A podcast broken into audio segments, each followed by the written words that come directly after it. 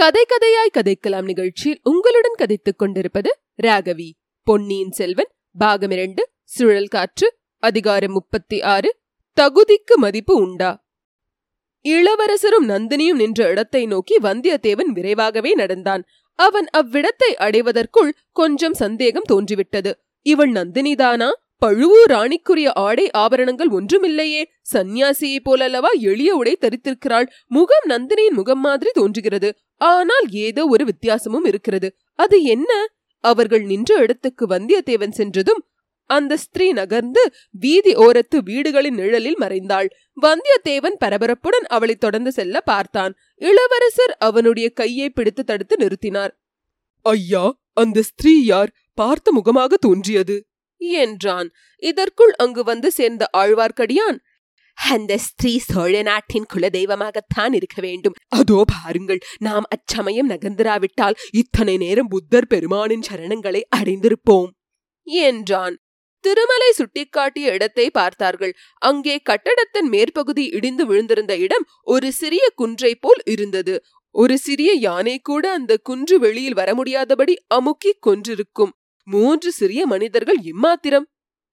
நல்ல சமயத்திலேதான் நம் குலதெய்வம் தோன்றி நம்மை கைதட்டி அழைத்தது. என்றார் பொன்னியின் செல்வர். இளவரசே அந்த ஸ்திரீ யார் என்று சொன்னீர்கள்? என்று வந்தியத்தேவன் வியப்புடன் கேட்டான். உமக்கு யார் என்று தோன்றியது?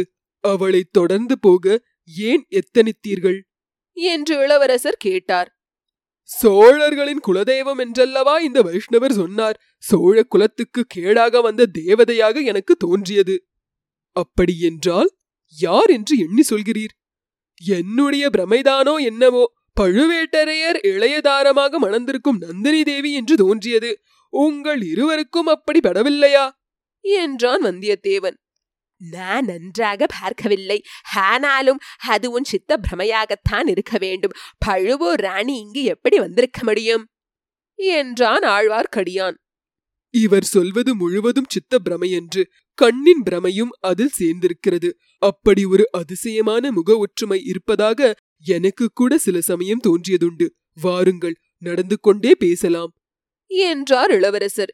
வீதி ஓரமாக வீடுகளின் நிழலில் நடப்பதற்கு பதிலாக இப்போது மூவரும் நடுவீதியில் நிலா வெளிச்சத்தில் நடக்க தொடங்கினார்கள். சற்று நடந்ததும் இளவரசே தங்களை கையை தட்டி அழைத்த அந்த அம்மாள் என்ன சொன்னாள்? என்று ஆழ்வார்க்கடியான் கேட்டான். என்னை தேடிக்கொண்டு இரண்டு சத்துருக்கள் வந்திருக்கிறார்கள் என்று சொன்னாள். அவர்கள் என்னை கொல்வதற்கு சமயத்தை எதிர்நோக்கிக் கொண்டிருப்பதாகவும் சொன்னாள். அடி பாவி ஒருவேளை எங்களை பற்றித்தான் அப்படி சொன்னாளா என்ன? என்று வந்தியத்தேவன் திடுக்கிட்டு கேட்டான். பொன்னியின் செல்வர் சிரித்துவிட்டு இல்லை நீங்கள்தான் என்று குறிப்பிட்டு சொல்லவில்லை. அப்படி நீங்களாகவே இருந்தாலும் கவலையில்லை. என் உயிர் மிக கெட்டியானது என்று அந்த தேவி சொல்லியிருக்கிறாள். முன்னம் பல தடவை என்னை காப்பாற்றியும் இருக்கிறாள். என்றார். ஐயா அந்த இரண்டு பகைவர்கள் யார் என்பது எனக்கு தெரியும். அவர்கள் பார்த்திபேந்திர பல்லவருடன் தங்களை தேடி வந்தார்கள். இடிந்து விழுந்த மாளிகையில் இரண்டு உருவங்கள் தெரிந்தன. அவர்களாகத்தான் இருக்க வேண்டும் என்றான் திருமலை. ஐயா வைஷ்ணவரே இதை முன்னமே ஏன் சொல்லவில்லை? நீங்கள் மேலே சொல்லுங்கள். நான் போய் இந்த இடிந்த வீட்டை சோதனை போட்டு வருகிறேன். என்று வந்தியத்தேவன் திரும்ப எத்தினான். இளவரசர் அவனை மறுபடியும் கையை பிடித்து நிறுத்தி அவசரம் ஒன்றுமில்லை. அந்த பாழடைந்த வீட்டில் அவர்களை கண்டுபிடிக்கவும் முடியாது. பிறகு பார்த்து கொள்ளலாம். நான் மறு உத்தரவு போடும் வரையில் நீர் என்னுடனேயே இருக்க வேண்டும். தெரிகிறதா? இந்த பாழடைந்த நகரத்தில் இன்னும் எந்த மூலை முடுக்குகளில் என்ன அபாயம் காத்திருக்கிறதோ யார் கண்டது? வீர சிகாமணியே உம்மை நம்பியல்லவா நான் வேறு யாரையும் மெய்க்காவலுக்கு அழைத்து வரவில்லை. இப்படி நடுவீதியில் என்னை கைவிட்டு போய்விட்டால் நான் என்ன செய்வேன்? என்றார். இந்த வார்த்தைகள் வந்தியத்தேவனை போதை கொள்ள செய்தன. அவன் நா தழுதழுக்க ஐயா உங்களை விட்டு இனி நான் ஒரு கணமும் அகலமாட்டேன் என்றான். ஆழ்வார்க்கடியான்? உன்னை விட்டு நானும் அகலமாட்டேன் இளவரசருக்கு நீ காப்பு உனக்கு நான் காப்பு என்று சொன்னான். சிறிது நேரத்துக்கெல்லாம் மகாசேன சக்கரவர்த்தியின் பாழடைந்த மாளிகையின் உட்புறத்தை மூவரும் அடைந்தார்கள். விசாலமான ஒரு அறையில் மூன்று பேருக்கும் பழைய காலத்து கட்டில்களில் படுக்கை விரித்திருந்தது. மூவரும் படுத்துக் கொண்டார்கள். அறையின் ஒரு பக்கத்து சுவரில் இருந்த பலகணியில் துவாரங்கள் வழியாக நிலா வெளிச்சம் உள்ளே எட்டி பார்த்து கொண்டிருந்தது. பல நூறு ஆண்டுகளுக்கு முன்னால் இந்த அரண்மனையில் இதே இடத்தில் இலங்கையின் சக்கரவர்த்திகளும் இளவரசர்களும் அவர்களுடைய அந்தப்புற மாதரசிகளும் படுத்திருப்பார்கள். அப்போது இதே மாதிரி நிலாவின் கிரணங்கள் இந்த பலகணியின் வழியாக எட்டி பார்த்திருக்கும். இப்போது அதே இடத்தில் நம்மை போன்ற சாதாரண மனிதர்களை பார்த்துவிட்டு இந்த நிலா கிரணங்கள் ஏமாற்றம் அடையும். இல்லையா வந்தியத்தேவரே? என்றார் அருள்மொழிவர்மர். ஐயா தங்களையும் இந்த வைஷ்ணவரையும் பற்றி நீங்கள் எது வேணுமானாலும் சொல்லிக் கொள்ளுங்கள். என்னை மட்டும் சாதாரண மனிதன் என்று சொல்ல வேண்டாம். என்றான் வல்லவரையன். மறந்துவிட்டேன் மன்னிக்க வேண்டும். தாங்கள் பூர்வீகமான வல்லத்தரசர்கள் குலத்தில் பிறந்த அரசலங்குமரர் அல்லவா? ஆமையா ஆம். என் மூதாதை ஒருவரை பற்றி ஒரு புலவர் பாடியிருப்பதை கேட்டால் இந்த வீர வைஷ்ணவர் பொறாமையினால் புழுங்கி செத்துப் போனாலும் போவார். போனால் போகட்டும். திருமலை நல்ல தமிழ் அபிமானி. பல்லவ குலத்து நந்தினிவர்மனைப் போல் தமிழ் பாடலுக்காக உயிரை கொடுக்கவும் தயங்க மாட்டார். ஆகையால் பாடலை சொல்லுங்கள் கேட்கலாம். கொஞ்சம் தயக்கத்துடன் வல்லவரையன் பின்வரும் பாடலை கூறினான். என் கவிகை என் சிவிகை என் கவசம் என் துவசம் என் கரியீது என் பரியீது என்பரே மண்கவன் மாவேந்தன் வாணன் வரிசை வரிசு பெற்று பாவேந்தரை வேந்தர் பார்த்து இதை கேட்ட பொன்னியின் செல்வர் திருமலை நீ தமிழ் புலவனாயிற்றே இந்த பாடலின் பொருள் என்ன சொல்? என்றார்.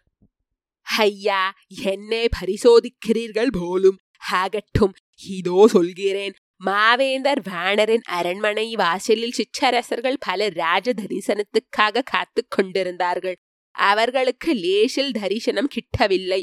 ஏனெனில் பாவேந்தர்களாகிய கவிராயர்கள் முன்னமே அரண்மனைக்குள் சென்றிருந்தார்கள். அவர்களுடைய பாடலை கேட்டுவிட்டு வான பேரரசன் மனமகிழ்ந்தார். அவர்களுக்கு பரிசில்கள் கொடுத்து அனுப்பினார். பூச்சக்கர குடைகள் தந்த பல்லக்குகள் முத்து கவசங்கள் ரத்தின துவஜங்கள் யானைகள் குதிரைகள் முதலிய பல வகை பரிசுகள் கொடுத்து அனுப்பினார். ஆஷார வாசலில் காத்திருந்த சிற்றரசர்கள் அந்த பரிசில்களை பார்த்து வயிறெறிந்து அடடா இது என் குடையல்லவா? என் பல்லக்கு அல்லவா? என் யானை அல்லவா? என் குதிரை அல்லவா? இந்த பாழும் புலவர்கள் கொண்டு போகிறார்களே! என்று புலம்பினார்கள். அந்த சிற்றரசர்கள் மாவேந்தர் வாணருக்கு காணிக்கையாக கொண்டு வந்து கொடுத்திருந்த பொருள்கள் வான மன்னர் புலவர்களுக்கு வெகுமதியாக கொடுத்து அனுப்பி கொண்டிருந்தார்.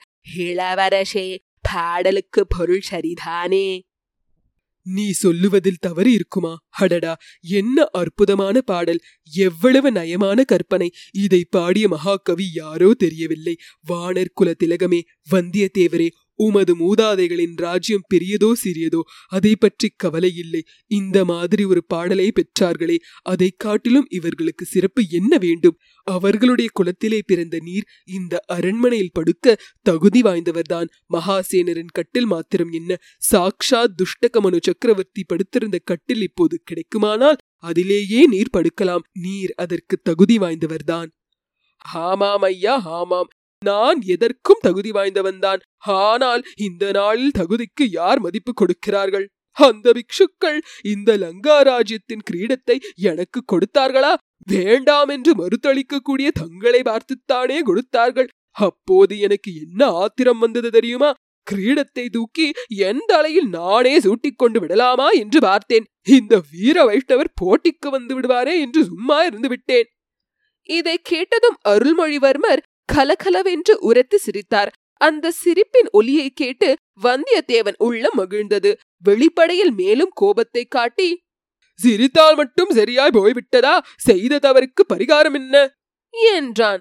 ஐயா வானர்குல திலகமே சத்தியம் தர்மம் என்று சொன்னேனே சிம்மாசனம் வேண்டாம் என்று மறுத்ததுக்கு அவை சரியான காரணங்கள் என்று தங்களுக்கு படவில்லையா? சத்தியம் தர்மம் இவற்றின் பேரில் ஏற்கனவே எனக்கு கொஞ்சம் சபலம் இருந்தது. இனிமேல் அவற்றின் முகத்திலேயே விழிப்பதில்லை. எவ்வித சம்பந்தமும் வைத்துக் கொள்வதில்லை என்று முடிவு செய்துவிட்டேன். அடடா ஏன் எதற்காக அப்படிப்பட்ட முடிவு செய்தீர்? அவற்றின் பேரில் என்ன கோபம்? கோபம் ஒன்றுமில்லை.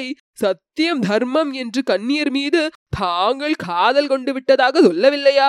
அதற்காக இந்த லங்கா ராஜ்யத்தை தியாகம் செய்ததாகவும் சொல்லவில்லையா? வேறொருவர் காதலித்த பெண்களை நான் மனத்தினாலும் நினைப்பதில்லை. பொன்னியின் செல்வர் மறுபடியும் கடகடவென்று சிரித்தார். உம்மை போல் வேடிக்கைக்காரரை நான் பார்த்ததே இல்லை என்றார். ஆமையா தங்களுக்கு வேடிக்கையா இருக்கிறது. எனக்கு வயிறு எரிகிறது. இலங்கை சிம்மாதனம் தங்களுக்கு வேண்டாம் என்றால் பக்கத்தில் நான் நின்றேனே. என் பக்கம் கைகாட்டி இவனுக்கு கொடுங்கள் என்று சொல்லியிருக்க கூடாதா? என்றான் வந்தியத்தேவன். அருள்மொழிவர்மர் சிரித்து ஓய்ந்த பிறகு வந்தியத்தேவரே ராஜ்யத்தை ஏற்றுக்கொள்வது அவ்வளவு எளிய காரியமா? அதிலும் புத்த பிக்ஷுக்கள் கொடுத்து ஏற்றுக்கொள்வது சிறிதும் முறையல்ல. பின்னாலே பெரிய விபரீதங்களுக்கு இடமாகும். மத தலைவர்கள் மத விஷயங்களுடன் நிற்க வேண்டும். மத தலைவர்கள் ராஜரீக காரியங்களில் தலையிட்டால் மதத்துக்கும் கேடு ராஜ்யத்துக்கும் கேடு.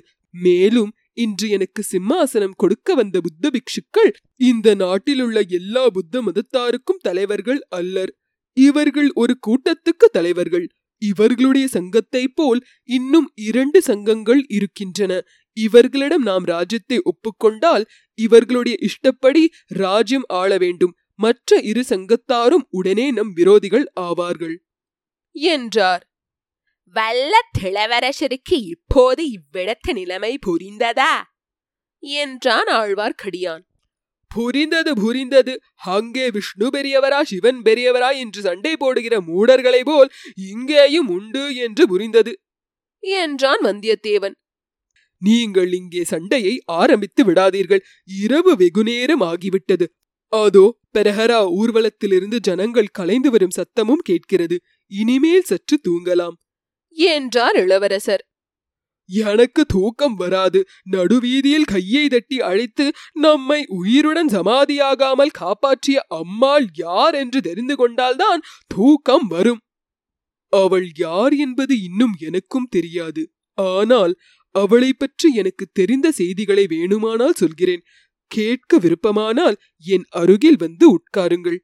என்று சொன்னார் இளவரசர். இத்துடன் அதிகாரம் முப்பத்தி ஆறு முற்றிற்று. இந்த நிகழ்ச்சியை நீங்கள் ஆப்பிள் ஐடியூன் ஸ்டோரில் கேட்பதாக இருந்தால் ரிவ்யூ செய்து ரேட்டிங் தரவும். அதேபோல் ஸ்பாட்டிஃபை மூலம் கேட்பதாக இருந்தால் ஃபாலோ செய்து லைக் செய்யவும் கூகுள் பாட்காஸ்ட் மூலம் கேட்பதாக இருந்தால் தயவு செய்து சப்ஸ்கிரைப் செய்யவும்.